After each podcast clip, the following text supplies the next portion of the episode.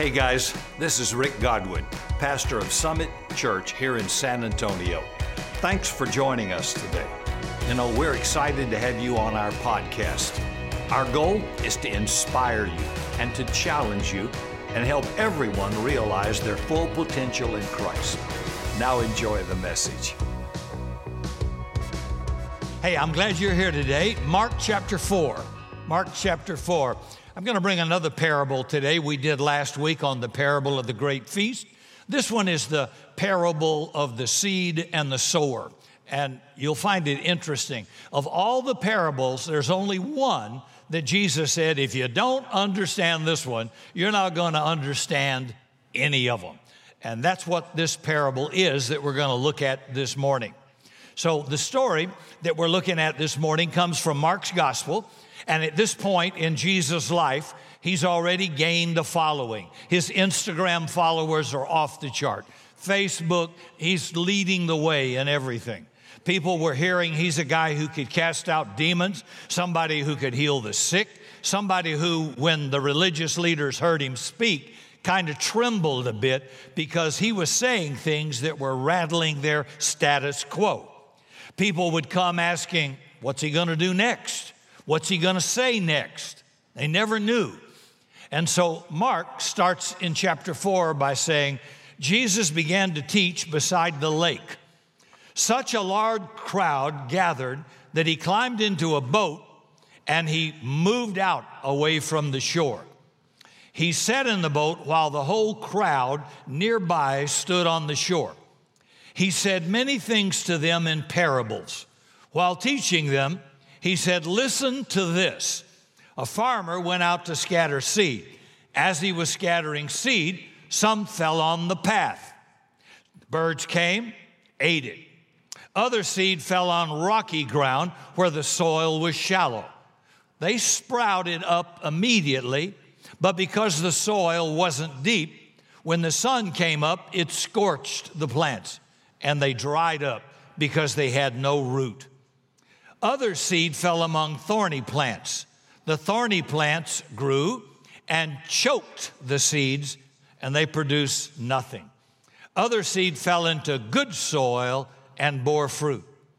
Upon growing and increasing, the seed produced in one case a yield of 30 fold, in another case, a yield of 60 fold, and in another case, a hundredfold. So I want you to imagine for just a moment, you're one of these people who went to find out what Jesus was saying. You've heard a lot about him. You're hearing these things about Jesus' life, and you heard he's saying these things that are kind of mind blowing to that culture. Then you go to here. Maybe you're sitting on the edge of your seat, like, okay, okay, what's he gonna say next? So he starts talking about a farmer throwing seed, and you're like, Okay, I know what that's all about. I've seen that before. Come on, keep going. And Jesus tells the story, and he ends it by saying, The seed that landed on good soil grew and bore fruit. Those who hear should listen and understand. Then he leaves. Well, what do you think they might be thinking at that moment? They were probably like, We came for that? Seed and good soil grows and bears fruit? Duh. Tell me something I don't know.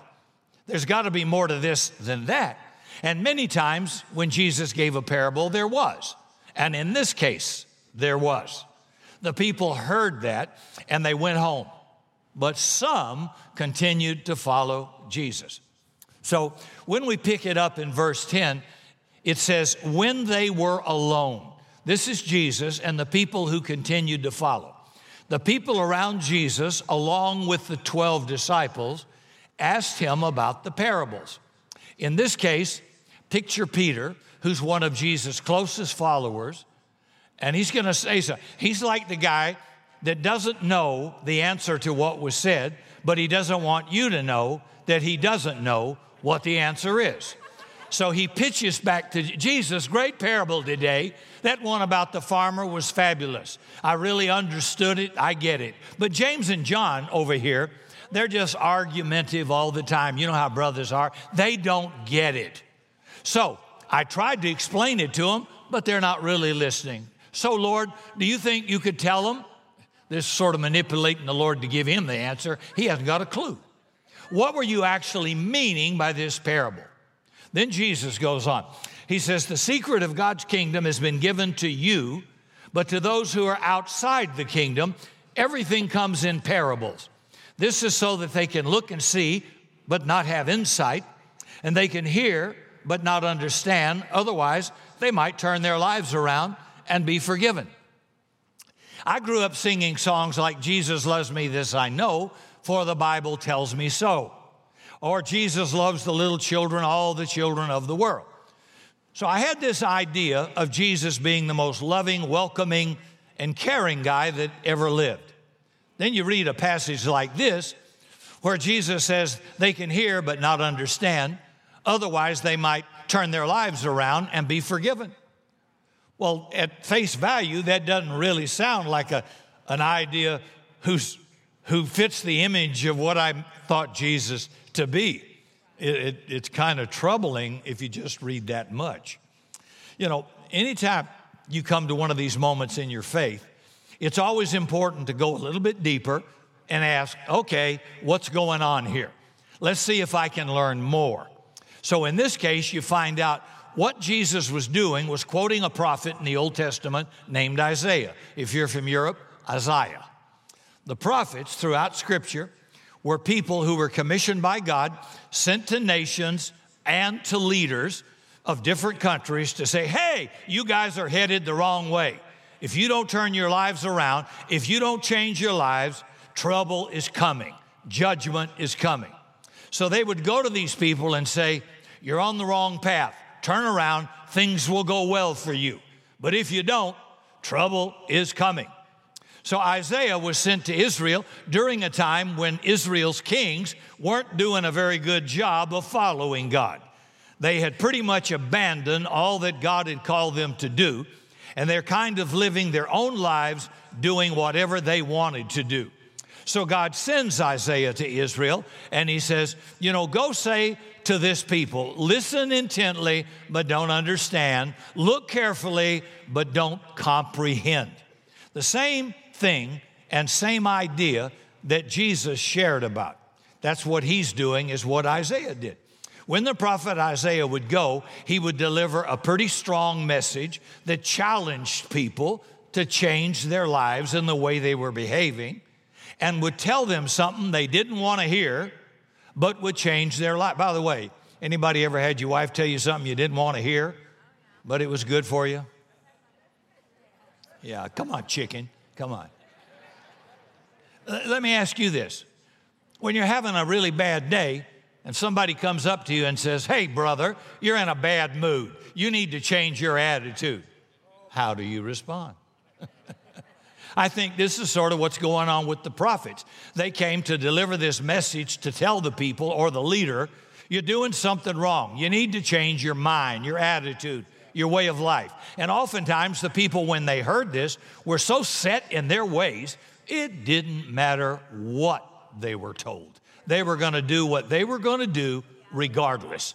But there was always this option to turn back to God. And we see it many times throughout scriptures. One example that stands out is the prophet Jonah. Now, a lot of us know Jonah. Probably even if you were never part of the church, you know the story of Jonah and the whale, the guy who gets swallowed by this great fish and lived to tell the story. Now, we oftentimes teach that story saying, follow God or else you're going to get swallowed by a fish, which is a little bit nightmare inducing to the children. But that's not actually the point of the prophet Jonah. The point of Jonah is not about the dumb fish, it's about a God who is full of grace and mercy, who wants people to change the way of living and to turn back to him.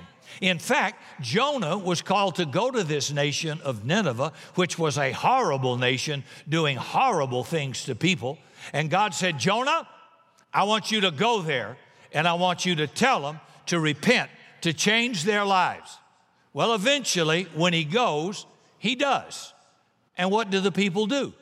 They change, they repent, they, they, they humble themselves, and they come back to God, and God saves them has mercy on them. But what happens in the story, we find out is that God wanted them to hear. He didn't want them not to hear. Jonah didn't want them to hear. And Jonah actually says this to God. He says, Come on, Lord. Wasn't this my whole point when I was in my own homeland? This is why I fled to Tarshish earlier, because I know you are a merciful, a compassionate God. You are very patient. You are full of faithful love.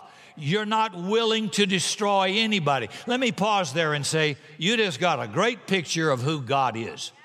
I don't know what picture you were given, but that prophet described the nature of our God compassionate, merciful, long suffering. If you listen to some right wing Christians, they want to fry you like a fricassee at any infraction. And that does not represent the heart of God. God's not willing you should perish.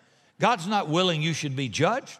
And God goes a lot. When you see somebody crash and burn, they didn't run a stop sign. They have been running stop signs a long time, just ignoring God trying to hold them down. See, Jonah's mad because God is a God who wants those people to hear and understand. He wants people to turn to Him and be saved. So when Jesus is quoting Isaiah, what he's trying to do is to align himself with the prophets of old, saying, I've come to tell you people about this new life that they're invited to. You're invited to become a part of my new life, new kingdom. But a lot of people are going to hear this and nothing is going to happen because they don't want to change. They want relief, they don't want to change. They don't want to actually hear this. They maybe want to hear the news or find out what I'm going to do, but they don't actually want to change. And like the prophets, Jesus came to proclaim a new kingdom, a new government, and to give us an invitation to a new way of doing life. By the way, if Jesus comes to give you a new way of doing life, I don't care if you're male or female, Republican or Democrat, Hispanic, white, Caucasian, African American, or Asian. You do what he said. Where do you get a pass go and get $200 because of your race or your background or your nationality or your political preference? You don't get one inch. Jesus said, Let this mind be in you that was in Christ Jesus, the way of thinking. He said, I don't want you thinking like a Southern boy from South Carolina. I don't want you thinking like a Democrat or a Republican. I don't want you thinking like a Hispanic on the South Side. I want you thinking like me. Jesus said that. Now that puts everybody in the same pot. That means you ought to get the same treatment from me that you get from Jesus. You get the same treatment regardless of your race, nationality, or political affiliation. It may be wrong, but if I've got the mind of Christ, I'm going to treat you like Jesus did. Buckle up, Buttercup. Put your tray in the upright lock position. We're going to go and buckle your seatbelt. This applies to everybody. I don't know how you can get yourself in one group and be exempt from doing what Jesus said to do we wouldn't have racism, we wouldn't have bigotry, we wouldn't have prejudice, we wouldn't have discrimination if we all had the mind of Christ. See? Sorry for preaching, but I do have a license. Okay. So he gives us an invitation to a new way of doing life. But the people who heard it had to respond to the message. And with that in mind, when we look at this parable and the parables throughout the lens of the prophets, it brings kind of new light to what Jesus might be saying. And it gives us an invitation as well. Will I hear and will I respond? A lot of people hear, but they don't do. Jesus said, If you hear my words and do it, you're like a guy that built his life on a rock. And storms are gonna come whether you're spirit filled or you're a pagan. Storms are coming, baby, but you won't fall. But if you hear my word typical Christian, walk out the door, get in the parking lot, and head to eat, but you don't do what I said, then goody for you, Sparky. The storms are going to come and hit your life too, and you're going to fall. You're going to crash. So let's look at how Jesus explain, explains this parable. Verse 14. Jesus says, The farmer scatters the word. So when it talks about the word, that's what Jesus is saying. That's basically saying Jesus' message is to the people. And Jesus' message was God's kingdom is here. Now, come, follow me, be a part of my kingdom. Jesus says this is the meaning of the seed that fell on the path. When the word is scattered and people hear it, right away Satan comes and steals the word planted in them. Here's the meaning of the seed that fell on rocky ground. When people hear the word, they immediately receive it joyfully. But because they have no root in them, they last for a little while. But when they experience trouble, setback, problems, distress, or offense because of the word, they immediately fall away. I'm going to quit. I can't go on. God doesn't love me. Okay. Others are like the seed scattered among thorny plants. These are the ones who hear the word, but the worries of this life, all the cares of life, the false appeal of wealth, and the desire for more things break in and choke the word, and it bears no fruit. The seed scattered on good soil are those who hear the word and embrace it. They bear fruit. In one case, 30 fold, another case, 60 fold, another case, a hundredfold. Hey, I don't know about you, but they all sound good to me.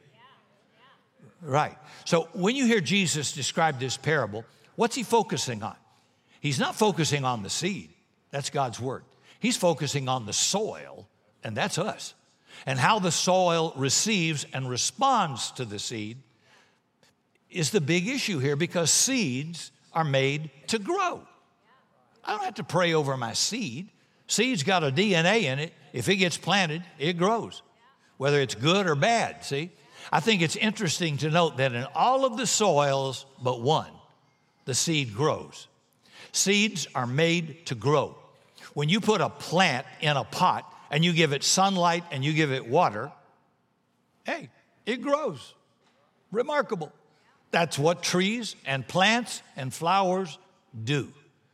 I remember Cindy had some plants a couple of years ago on the back porch, and they looked really pretty for a while. And then we noticed they started looking bad. And we didn't know what was wrong because I was giving them water. They're out in the sunlight. They should have been, they should have been basking and growing, but they looked like they were dying. And upon examination, we discovered there were these tiny little bugs or mites or something that had made their way into the soil and had been destroying the roots, killing the plant. Did you know those things work in you, work in me? Working in that soil, our heart, to just negate bearing any kind of fruit. Oh, yeah. Offense, bitterness, anger, hatred, prejudice, greed, strife, contention, pride. Those are little termites, mites that get in there and just eat away at the root. So you're unfruitful. So we had to get new soil and breathe new life into our plant. And I say that because seed is made to grow. If it ain't growing, what's wrong? It's not the seed, something's wrong in the soil. Us. So this parable isn't something that says me, come on, Rick, make the seed grow. It's asking us, will you let the seed grow in you? See? Will you let it grow in the soil of your heart and let Jesus plant himself in you and grow and bear fruit in your life? Not, not too complicated. So that's what Jesus is asking with this. Are you going to let me plant my word in your heart and life and let it grow and bear fruit? Are you just going to walk away and stay like you are? Or are you going to get entangled with other things going on in the world so that it takes you away and my word can't bear fruit? Or are you going to run away and quit because hard times hit you and you thought, well, if Jesus loves me, my life should be upward and onward and happy and no trouble? Boy, did you miss the boat. I don't know what happened. Who told you that? The most important message of the year I will preach next week on this very issue, which is killing people mental illness, emotional breakdown, the stress, the culture here. You don't have what it takes to stand. And how do you get that resilience? God has a way for you to grow it so nothing can take you out. And it is so easy to take people out. I'm offended. Things went wrong. Somebody didn't like me. Somebody betrayed me. Join the club. I don't know anybody that hasn't had that. Duh. This is part of life. In this world, Jesus said, You will have tribulation. Did you read that? Put it on your refrigerator. That is normal Christian life. It's gonna happen. It's wrong, but it's gonna happen. And he tells me about it, okay? So, in all but one of the soils, the seed grew. So, the goal is to bear fruit. Would you agree? It's for God's word to come through us and bear fruit. But what is that fruit? Well, if the seed of the Word of God is about God's kingdom, His government, His rule, then fruit would be lives that reflect those kingdom values. My values, my priorities, how I behave, how I think.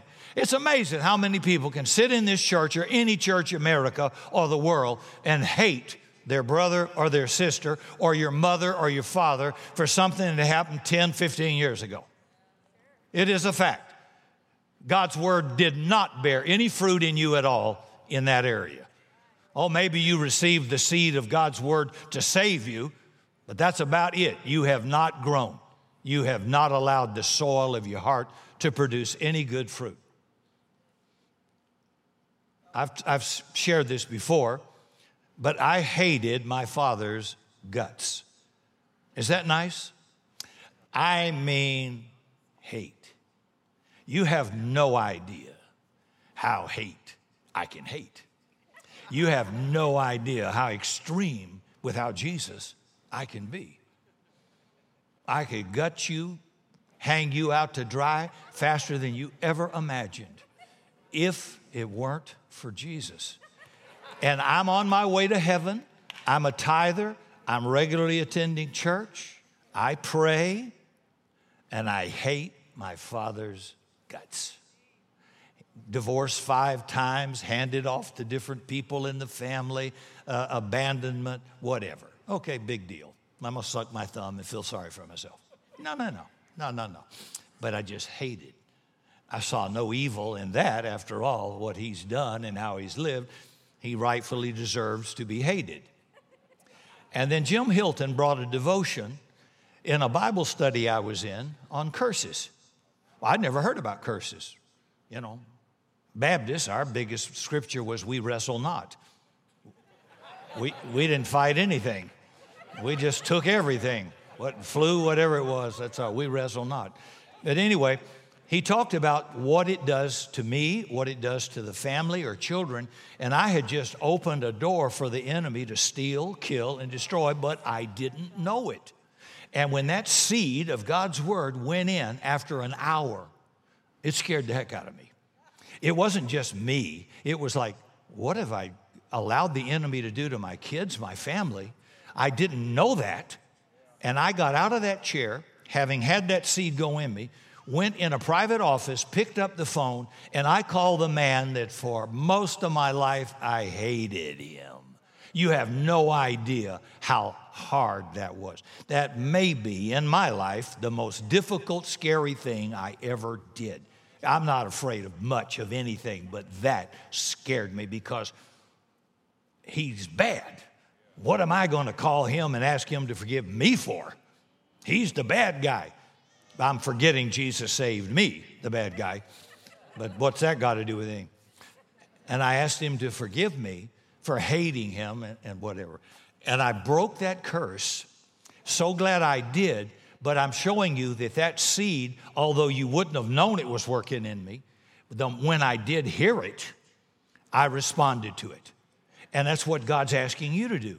When you hear clear scripture, God says, I ain't asking you to think about it, I'm asking you to do it. I'm asking you to do it. I don't care what your race is. I don't care who offended you. I don't care what you've been through. That's my word of the kingdom. Behave like that. Now I'm cut and dry. That's pretty clear for me. How long is it going to take you to bear fruit? Sadly, many Christians don't bear any fruit. But in John 15, he says, My Father is glorified when you bear much fruit. That means if seed goes in you, your body, girls, when seed goes in you, is going to change. You're going to get big. You're going to hang out all over the place because that seed is alive and seed grows. If God's word seed is in you, it is going to grow unless there's bad soil. And this is what God's asking us to check. What kind of soil are you? And so maybe it means for you the ability to forgive someone who's hurt you deeply, just like I did. Or that fruit could be able to love and care for somebody who votes different from you, or somebody from a different background or race. When we are the right soil, God's Spirit begins to grow in us and bear fruit in our lives that changes the lives of people who are around us as well. And so, what this parable forces us to ask is not, will the seed of God grow, but will I let the seed grow in me and bear fruit? Now, let's go back and take a look at the parable and look at the explanations of each of these soils. And as we do, ask yourself this question which soil am I? In this season of my life, right now, which soil, I'm about to read, describes me? I say this season because life has seasons. Our faith has seasons. Sometimes we feel like if we're following Jesus, everything needs to be moving to the right and upward on a graph or chart. And that's a hope, sure. But oftentimes, life doesn't happen that way. Life is hard. Sometimes we plateau, but the hope we find in this passage is that even when we do, that God continues to work. God's seed continues to grow. I'm sure my grandfather thought I was a hopeless case as a teenage boy in high school raising me. He took me to church every morning on Sunday. There was no debate about it, and he was hard of hearing, and he would listen to Dr. DeHaan, the radio Bible class. Uh, of America or something. He turned that sucker up. You could shake in the bed hearing him preach. I hated it, but I heard it. And it wasn't bearing any fruit. But little did my grandfather know, he did get to live to come to one of the crusades that I spoke and hear me on, on stage preach. And I thought, I know it's been a long time, Grandpa, but that seed went in me it is now bearing some fruit. It took a long time, sorry, but it wasn't wasted, Grandpa.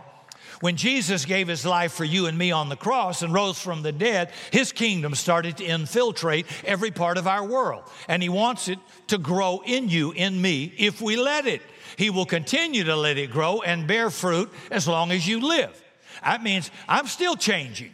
Somebody told me a week ago, somebody made a criticism that wants to be a right wing supremacist nationalist who said, You've got too much love. I never had that criticism in my whole life. My wife said, Is he talking about you? I, yeah, because I came from the deep south.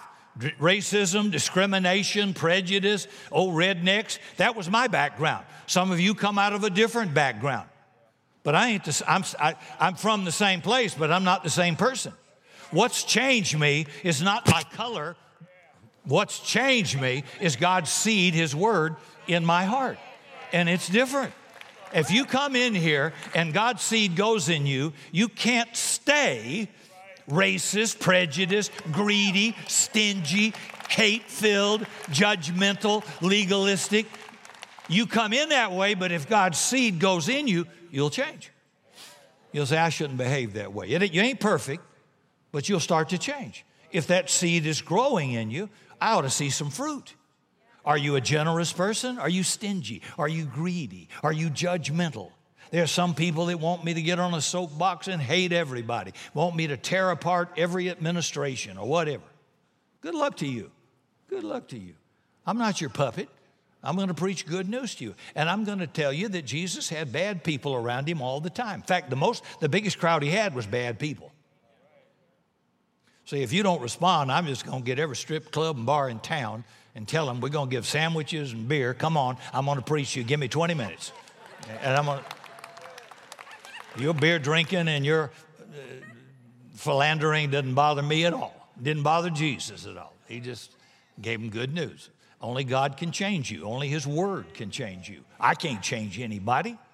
But if you'll let that seed go in, it will. But there are plenty of people who hear it, walk out, and the enemy just takes it, and life goes on as normal. Nothing changed. So let's go back to the parable and start with the very beginning with the seed that fell on the path. Jesus says this this is the meaning of the seed that fell on the path, on the road. When the word is scattered and people hear it, right away, Satan comes and steals the word that was planted in them. What's the first words he said in the Bible? Satan's first words to Eve hath God said. God doesn't mean what he said. He's old school, he's out of touch. He wanted to change it, see, steal it away. She bought it, hook, line, and sinker. And that's why we have fallen humanity to this day. And by the way, Adam joined her in the same deal. So when I think about the path, I think about Marshawn Lynch, specifically Marshawn Lynch press conferences. If you're a football fan in here, you remember that Marshawn Lynch was a running back for the Seattle Seahawks. And he had the best press conferences of any NFL player. It doesn't matter what question sports reporters asked him. His response, go Google it, is, I'm just here so I don't get fined. What about that? What about that incredible play in the third quarter, Marshall? I'm just here so I don't get fined. Unless Marshall wants to change, Marshawn is going to be Marshawn. See, the path. When I think about it, it's like we're set in our ways and we're just not going to change no matter what. We're going to do what we're going to do. Now, what that might look like in our lives is I'm just here because my parents are making me come. I'm just here because my wife wants me to be here, but I ain't really here. We come and we like feeling connected, but I don't know if I can believe any of this stuff about Jesus, so I'm just going to go do my own thing. I think about the path as being something where we show up, then we go back home, and life goes right back to normal. I think the path can also show up in another way. Like, I'm going to check the news headlines during the sermon on my iPhone because I've heard this one before. Didn't work in me, but I've heard it before. Or I'm not going to go this week because it's not deep enough for me.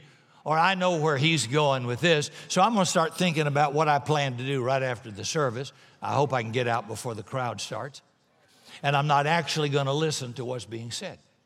And honestly, this path is the biggest danger for lifelong church attendees because we know a lot of stuff, we've heard a lot of things, and it becomes so easy for us to just be numb and check off our box or check out completely and not actually let God's word ever sink into our lives in any meaningful way that would produce change. And another thing, if you could do it, if, if your faith is feeling stagnant, try switching up your spiritual practices. Maybe you're somebody who always reads the Bible. Okay, well, then maybe now listen to it on audiobook and let it be read to you, and maybe you'll hear something in a new way. Find podcasts to listen to. Maybe start praying the Psalms. Try something to switch up what you pray and how you pray. Figure out something you can do to dig a little bit deeper. The next one is the rocky soil. Jesus says, when people hear the word, they immediately receive it gladly. Because they have no root, however, they last only for a little while when they experience distress, a setback, trouble, bad news, or an offense, and they immediately fall away.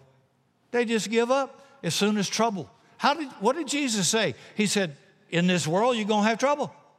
Duh.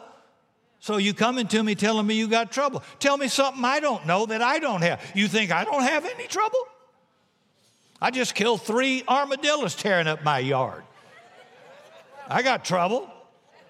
I made trouble for them too. They, they're in the afterlife now. What this could look like in your life is like this. Maybe you went somewhere and you experienced Jesus like never before. Maybe you heard a sermon that spoke to you. Maybe you got baptized and you're ready to take on the world. But then life hits. Then you lose your job. What? Then somebody close to you gets sick and dies. Maybe you've changed, but none of your friends have. So you're trying to live a different life in the kingdom, but they just don't get it. So they start pushing you away, and you begin to slide away as well. From my own life, I can tell you that being in the rocky soil is one of the most difficult places to be, but it's also the times when my life, when, when God has used it to shape me and grow me like never before. See, something I want to challenge you to do if you're in that kind of a place, if you don't have a small group, join a small group. If you're in a small group, share where you are, what you're going through, what you're feeling. Allow others to come alongside and lift you up, to encourage you. Many people have been through what you're going through. They can encourage you and give you hope. I would hope after 78 years, my God, I've got something to say to somebody in trouble. Hey, dude, the sky is not falling, chicken little. It's, this storm is gonna pass. You're to live and not die. Stop getting a wedgie. Chill. It's a normal part of life. Don't let it affect your behavior at all. Shake it off and lift you up, encourage you, pray for you. So instead of stepping back, step up, seek God, let Him grow His roots deep in your soil. You're not the first one to be where you are. The third one is the thorny plants. Jesus said, These are the ones who have heard my word, but the worries of this life, oh, what's going to happen? Then the false appeal of wealth, the desire for more and more things, the busyness of a busy life choke out the word, and it bears no fruit. See, why don't we talk about the sin of busy? Just well, I'm too busy. Well, I've got this. Well, I've got that. Well, I'm doing well, business is well, but I'm chasing this. I've got to go here. Plus, I've got two new houses. I've got to go check on them. We're going to spend the weekend there. And pretty soon, nothing was bad, but pretty soon, it just chokes the word out of you. And I see you maybe Christmas, maybe Easter. Oh, you're going to heaven. Totally non fruit bearing. Why? It just choked the word. It couldn't grow in you. You're not around to let the word get in you and grow in you. My problem now at this age and going through that much Bible is every time I want to do something bad, scripture comes in my head. Anybody like that? I hate that. It's, it's like, well, I'm just being honest. That, that's, a, that's a good reason to memorize some scripture. You can't behave like that. I want to, but I can't. It's not part of the kingdom. God said, don't do that. Well, when, when I read of Jesus' description of this one, it hurts because I think most people find themselves in this one more often than some of the others. And here's what that could look like I want to join a small group, but life is really, really busy. I know you don't understand that, Rick. Are you kidding? Are you kidding me? Who ain't busy? Somebody in the grave. That's not busy. I, I want to start serving, but you know, uh, my weekends are busy. I have all kinds of things to do. I want my family to have faith and make it a priority, but our kids are so busy and they have sports, and I want them to get into that school. And the tagline for this soil would be, but. I love church, but.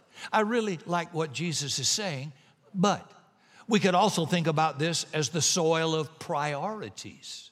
Do we even have space in our lives to let Jesus begin to grow in us and to bear fruit? If this is where you are, here's my challenge. You know, take a to do list and bring it to God and say, God, help me see my everyday to do list is something that can be an act of worship. Help me see this as something I can do with you, not apart from you. Or another thing is take your calendar and actually schedule time to be with God. My, son, my coming to church, whether it's a Saturday or Sunday, is not debatable. That was before I was ever in the ministry. That wasn't going to change. That was a priority. That one, that seed went in me well. Forsake not the assembling of yourselves together. And if you're without the word going in you or being washed with the water of the world, then people just sit at home. They've got good money, a good income, and they have very little need. So they sit back and say, Well, I might watch it online, I might not. But that's not what Jesus said. You're not being washed with the water of the word. So it has very little impact over your life. Very little. You don't, you, you the scripture's always barking at me always barking at me. You know, if Cindy makes me mad, it barks at me. I, not only is she barking, the Word of God's barking out. Am I the only one? Yeah. See, I, I want my family to be good soul. Don't let anything touch that where you schedule your time for God time. That's all. You figure it out. That's for you to do. The final soul is good soul. That's where we'll stop. That's the soil we all hope we can become. Jesus said, The seed scattered on good soil are those who hear my word and do it. They bear fruit, sometimes 30 fold, sometimes 60 fold, sometimes 100 fold. See, the good soil is the soil that creates space for God's seed to implant itself into my life to grow and bear some fruit. When's the last time you bore some fruit? When's the last time God said something and you said, shoot, I need to change? I need to change that. See, how, how, does, how does it do this? Jesus said two words it hears and it does. it embraces the word. So, you remember when you first learned how to swim, if you ever know, knew how to swim. And I was a water safety instructor and a diver, so I know a little bit about this. But when you learned first, you had the first step was to go to a pool. It's pretty obvious. Had to find some water. Bathtub wouldn't do it. That's kind of important. Next part was you're at the pool and somebody talked to you, maybe an instructor, about what you were going to do when you got in the water. And once you understood that, you might have slid into the water and they teach you how to blow bubbles. Get your head underwater, blow bubbles, trying to acclimate you uh, to get unfearful about the water. So we do it in a fun way. Maybe they teach you to float on your back a little bit. Again, getting you familiar with the water. Maybe they held onto the side of the pool and you kicked your feet and added your arms. And before you know it, you're able to move along a little bit and begin to swim. I used to take my granddaughter Mia to learn how to swim, and I watched that little thing go from being afraid of the water to being uh, Phelps going down the pool, and then under the water the length of the pool. And I thought, I've been doing this with her for a month, and it went from nothing to this, just little by little by. They teach you one thing, you learn it, you embrace it, you do it. Then, once you qualify there, you go to the next step. Jim Williams over here, and probably some others, Rick Poe is a captain with Delta Air. There may be some other pilots in here. But when we went to pilot school, they didn't throw everything at us. They just threw a couple of things at us, and we practiced it, we listened, we learned, and then we did it over and over and over. And occasionally you see these pictures in a movie where the flight attendant gets up in the cockpit of a 747 and they're going to talk her into a landing. You better hope to God that is not you on that airplane. She is not going to land it, she's going to crash it. Ace jock alpha male. The first time I ever tried to land an airplane, it was sideways. It was ugly. I thought, this is, I thought it was easy. It, with no experience, it looked easy. It wasn't easy. So I had to keep doing it over and over until I got it. Then it got easy. Then they would throw something else at me, Jim. And they don't throw all those dials and switches and levers at you at once. You'd freak out, just little by little. And God grows you the same way. You hear the word, I'm not doing, I'm not very generous. I don't give anything.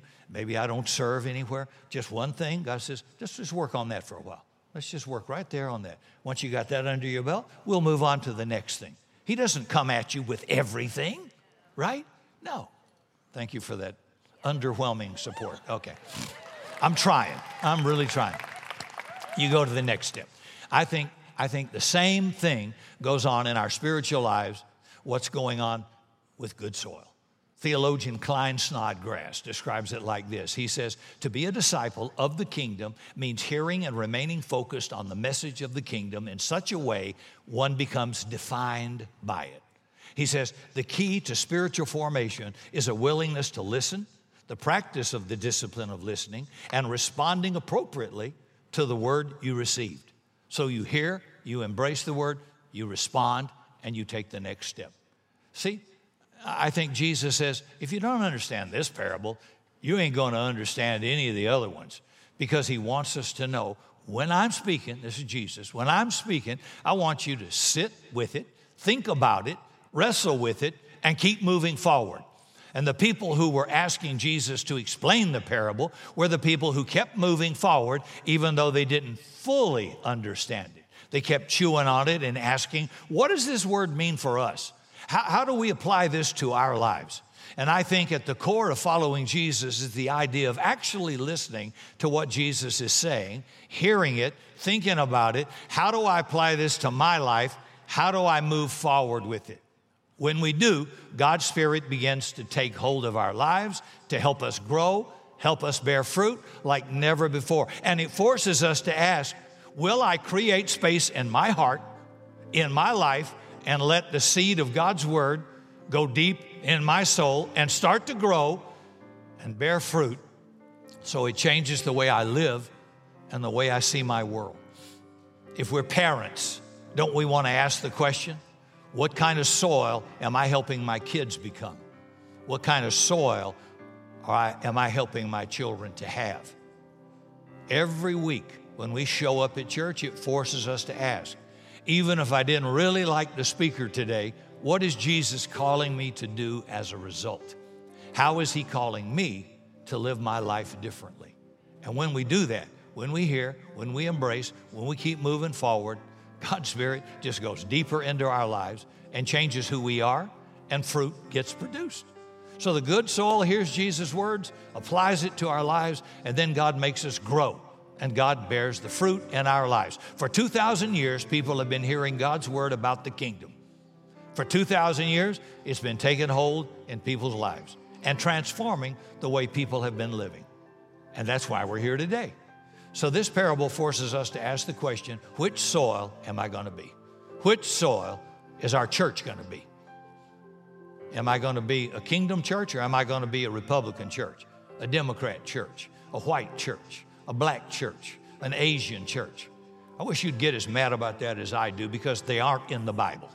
There is no male, no female, no bond, no free, no Jew, no Gentile, no Democrat, no Republican. You come through that door, you come into a spiritual new birth and you leave your racial identity, you leave your national identity at the door. You are now in a new government, a new kingdom. And he says, In my kingdom, this is how we behave, this is how we live. We are brothers and sisters in Christ.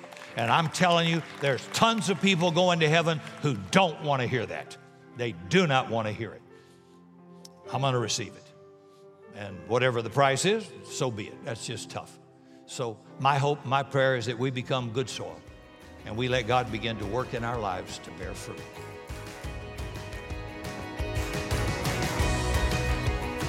Hey, thanks again for joining us today. If you enjoyed the podcast, subscribe and share it with a friend. Follow me by visiting the links in the description.